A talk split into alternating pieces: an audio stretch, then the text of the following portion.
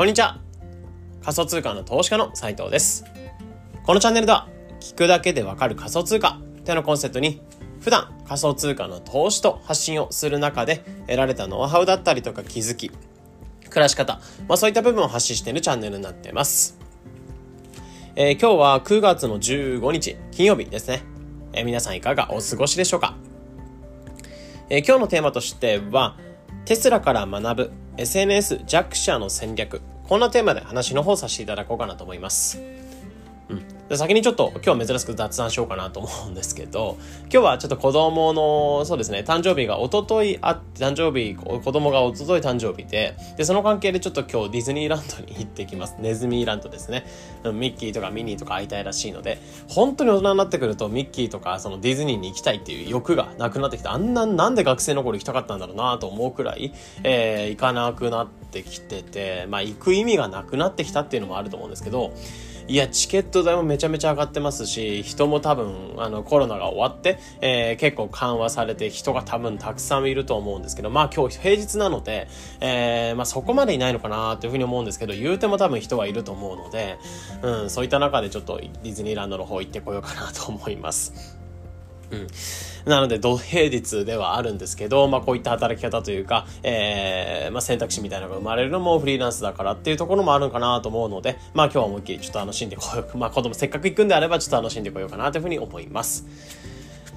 はい。で、今日はまあ早速本題入っていこうかなと思うんですけど、えー、テスラから学ぶ SNS 弱者の戦略っていうところで、まあ今日はテスラ、まあ自動車メーカーのテスラっていうものが、まあ今世界で言うと自動車メーカーランキングの時価総額ランキングで言うと、まあトップ、もトップを走ってる、首位を走ってるテスラなんですけど、まあ言ってしまえば日本のその、に、日本のトヨタですね。えー、トヨタは世界2位にいるそうで、で、トヨタ自体はもう本当に企業としては本当に20年、30年以上はもう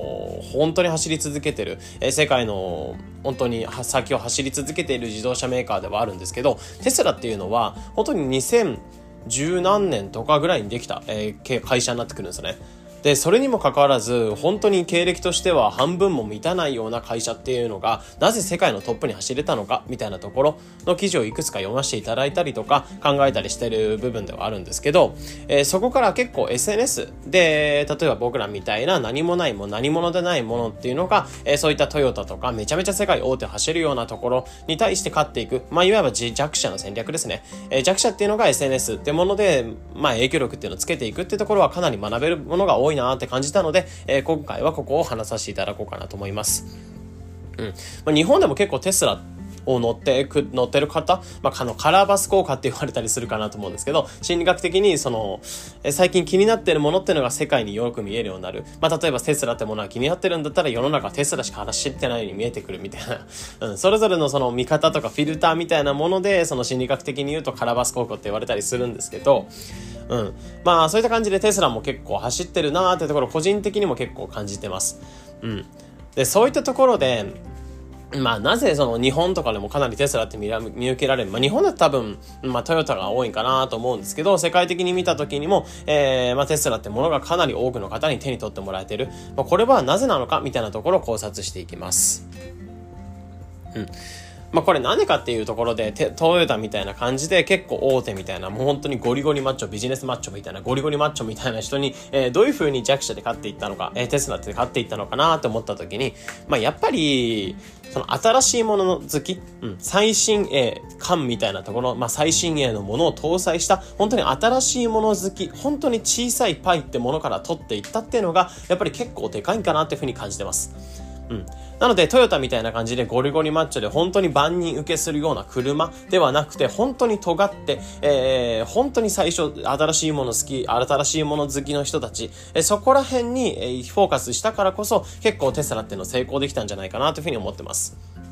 うん。まあ、なんでかっていうと、結局さっき言ったようにビジネスマッチョみたいなゴリゴリの人たちに、えー、勝っていくってなった時に、本当に同じような戦略、例えばトヨタであればプリウスみたいな感じの車を作っていこうってなった時に、まあ、プリウスに勝つっていうのが、プリウスと結局同じところで比べられてしまう、えー、顧客としても、えー、まあこの開発する、車を開発する側としても、えー、顧客としても、やっぱりプリウスと比べてみてしまうっていうのがあると思うんですよね。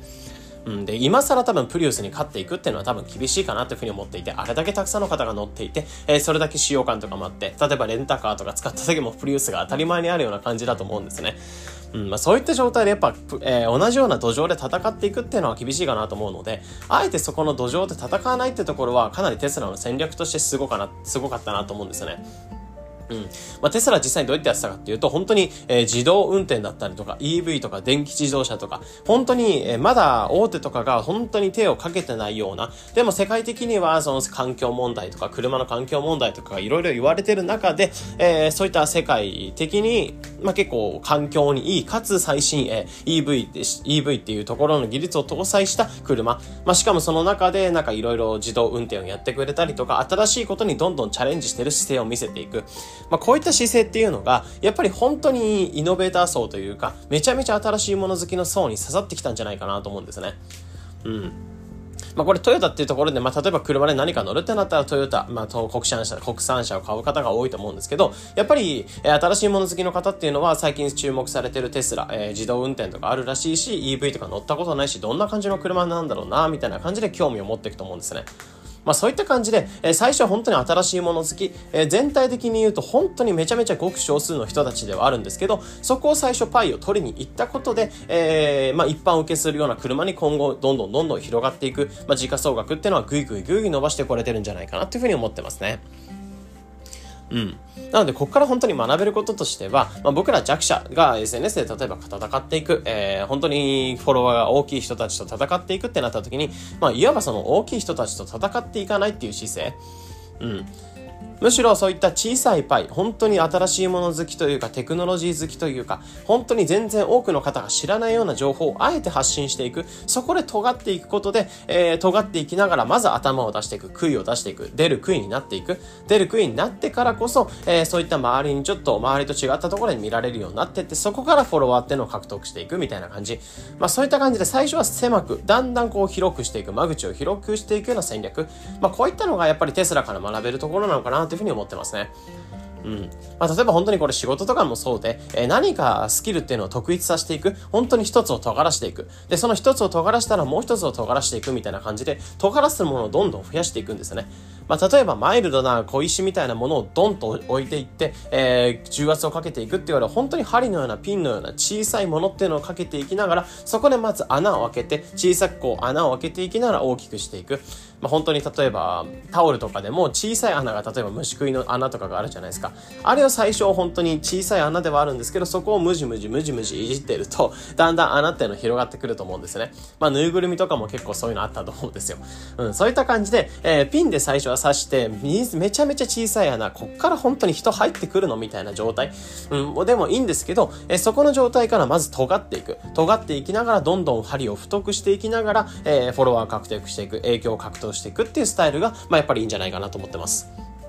うん。まあ僕も SNS 発信をする中で結構ここは意識はしてたな、まあ無意識に意識はしてたというか、えー、戦略としてやってたなっていう、なんで伸びたのかなっていう、よくわからないまま伸びてた感じだったんですけど、えー、今、フォロワーさんっていうのが1万3000、1, あ1万5000ぐらいかな。1万5000人ぐらい、えー、フォローしてくださってはいるんですけど、やっぱり最初やってきた戦略としては、まあ、仮想通貨の中でも仮想通貨っていうところと分野めちゃめちゃ広いんですよね。えー、その中でも、やっぱり DeFi ってところ、仮想通貨の銀行、預けていく業界、で、ここにおいても、さらにその解説して、えー、よりわかりやすく解説してる人、まあ、結構専門用語とか、カタカナとかめちゃめちゃ使って DeFi を解説する、え超詳しい人たちっていうの中にはいたんですけど、そういう人たちじゃなく、もっと一般受けするような情報っていうのを届けていく人たちって全然いないなって感じたんですよね。